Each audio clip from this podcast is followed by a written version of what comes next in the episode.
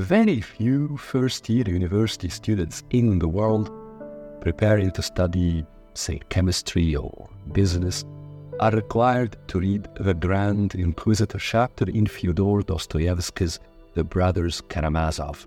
Yet, this is one example of the appealing options presented to students by the liberal arts educational model. Some students are bewildered. They do not see the logic of a literature course on Dostoevsky or, say, a history course on the viceroyship of Muhammad Ali Pasha in Egypt, especially if they are paying huge fees to be in classrooms of this or that renowned university. The students and their parents assume going to such universities will open up doors to lucrative jobs. As such, they want to maximize the return on their investment in money and time. For most of them, that return is tangible, specific courses and research in their chosen area of study. Some first year students get the logic, though not entirely. They understand a liberal arts education makes them well rounded persons, versed in literature, history, as well as marketing, business, and science. Still, many of them, even those who get it, request that such interdisciplinary way of thinking be kept to a bare minimum. They stress that having a well rounded character does not necessarily give them a leg up in the competitive job market after university. Indeed, liberal arts education is about the well roundedness of character. However, this goes wider and deeper than many think. It extends to several domains, but three are key. The first is transition. University marks a rite of passage from childhood to adulthood. For many university students worldwide, going to university is the moment they leave home. The birds fly the nest. This is arguably the moment of a young adult's first true test being on one's own. This attempt at adulthood may entail financial self responsibility to some degree, even if students continue to be reliant on their parents or others' financial support. For many, going to university is the moment they, willingly or not, get beyond the parameters of life which their parents have drawn. Old cultures used to mark this transition ritualistically. Amazonian tribes would force the new man to undergo an acutely difficult situation without being able to draw on the support of his elders. His success or failure was not what mattered. It was the experience itself that supposedly ignited in him a novel understanding of himself, of his own capabilities, as well as the wants, desires, fears, and inhibitions that were independent from how he saw himself previously. This transition separates the person of his or her own from the person who previously was independent on his or her parents or elders. This is why several old cultures looked at this moment as a rebirth of the adult from the child. All university educational systems are built on a question students must answer What do they want to study? Yet, liberal arts education puts forward another question How do you want to study what you want to study?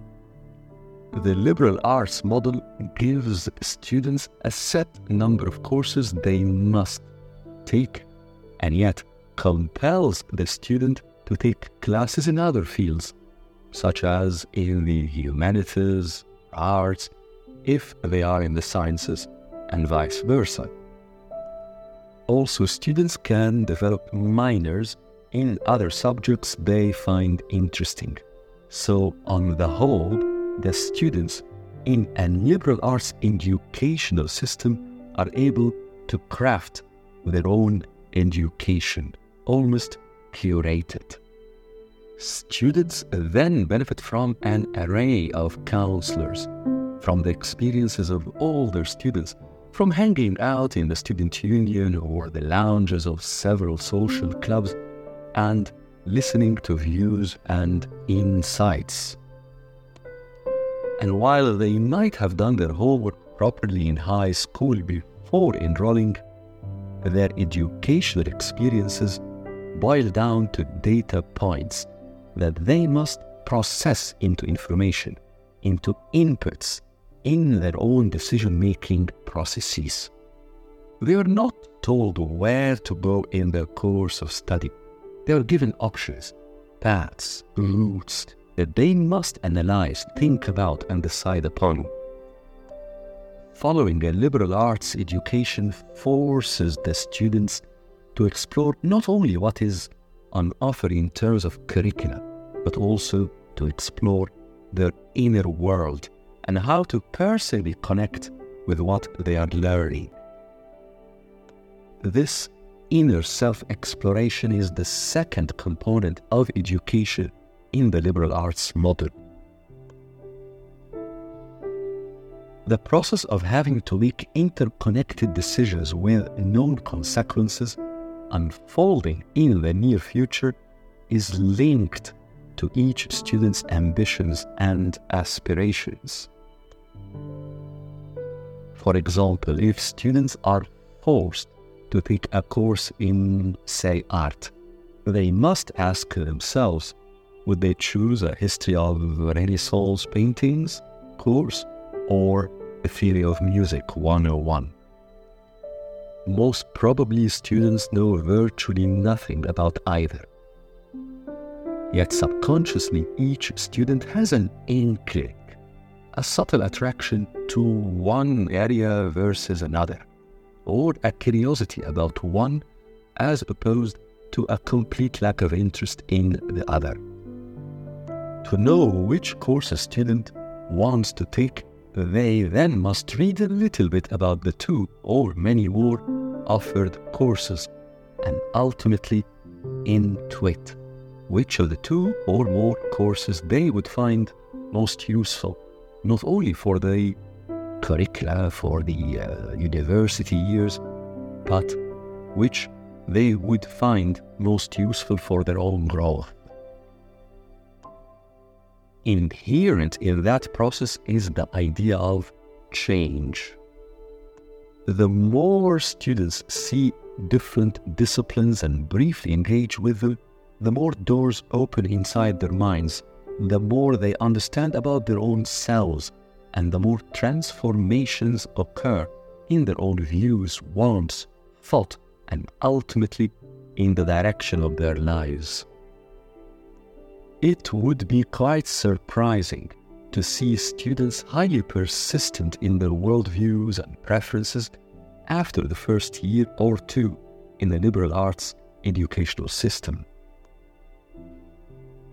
That is because the interactions between the internal and the myriad of external factors that the system engenders stimulate new thinking.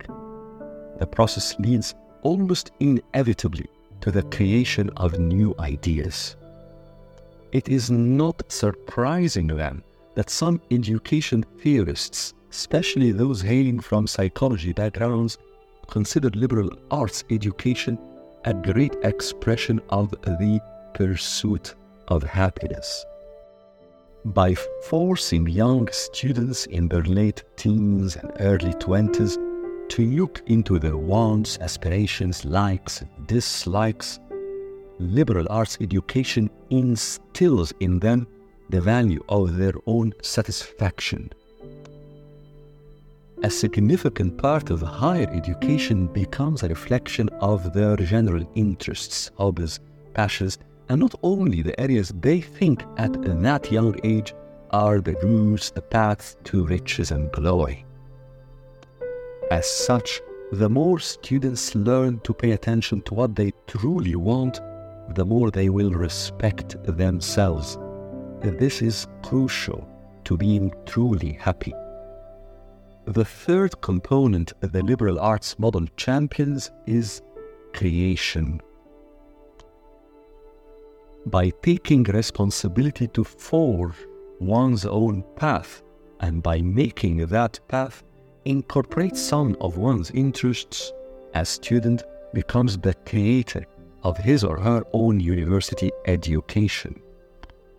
Ultimately, students curate what they expose themselves to, what to internalize, all within the overarching scheme that ensures that they acquire the necessary knowledge needed for the degree they are pursuing. This is real life curating, where one makes choices based on one's desired objectives as well as the inhibitions and fears we all have and experience. This early experience prepares the mind for the reality of what will follow after the student leaves the protected milieu of his or her university education. These forms of transition, internal exploration, and creating through curating reflect an education system as it was developed hundreds of years ago after all, the etymology of the word education is derived from the verb educe, which in its original usage denotes extracting from within. This means that in its earliest forms, true education was about getting students to both extract from their own inner self knowledge while acquiring knowledge from their external courses if one needs more convincing of the crucial importance of this aspect of looking internally to gain knowledge, one needs only to understand the true meaning of the word idea. Idea comes from idien or idin, which is Greek for see. Plato famously used to instruct his disciples to look at their thoughts as if from outside their own brains. This looking from outside of oneself matches the liberal arts educational model and its interaction between external knowledge and reflective, internalized self development. Liberal arts education is generally associated with the American college system, and indeed, the American system, over two centuries ago, adopted the liberal arts model as a way to scope and structure higher education in the United States. But liberal arts education is not confined to America. The underlying philosophy upon which Cairo's Al Azhar University education was developed over a thousand years ago shares a lot with liberal arts thinking.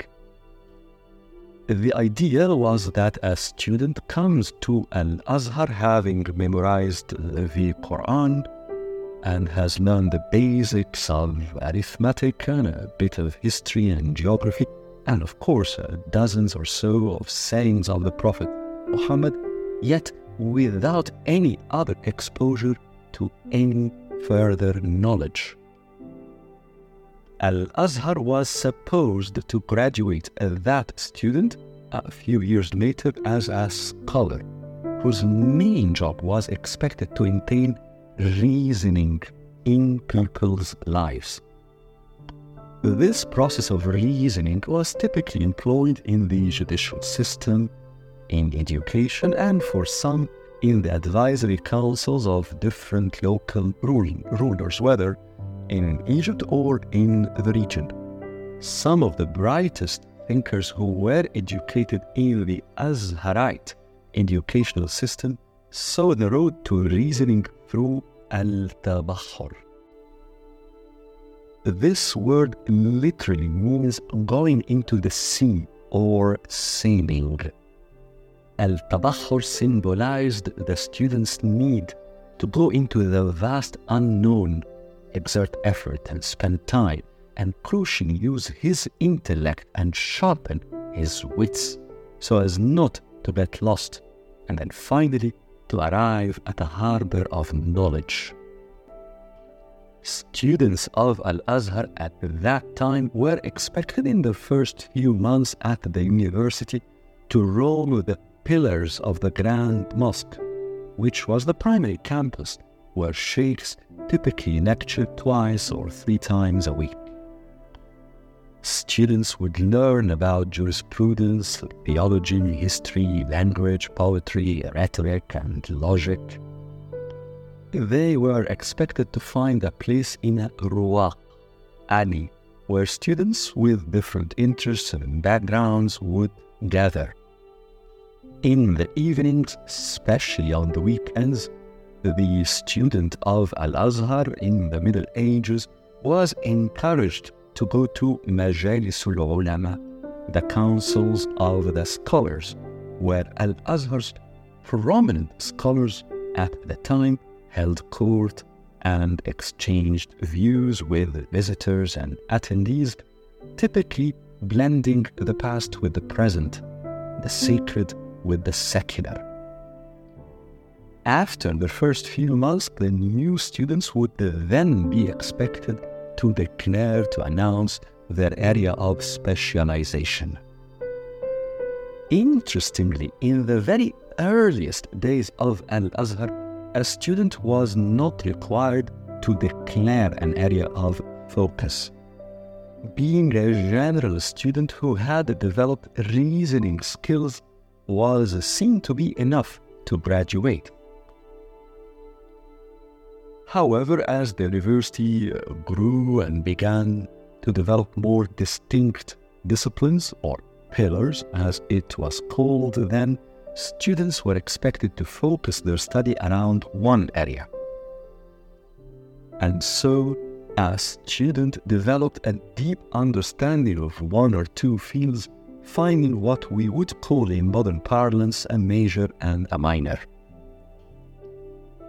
throughout his studies, and at the time it was only his. So, throughout his studies, which typically lasted three to five years, the student transitioned from the confined mental space of mere memorization to a more open milieu of education in which he had to take ownership of decisions he made on where to go, which sheikhs to attend their lectures, what to listen to, and for how long. Throughout this journey, the student of Al Azhar then explored a universe of external knowledge and at the same time began to understand his own internal preferences.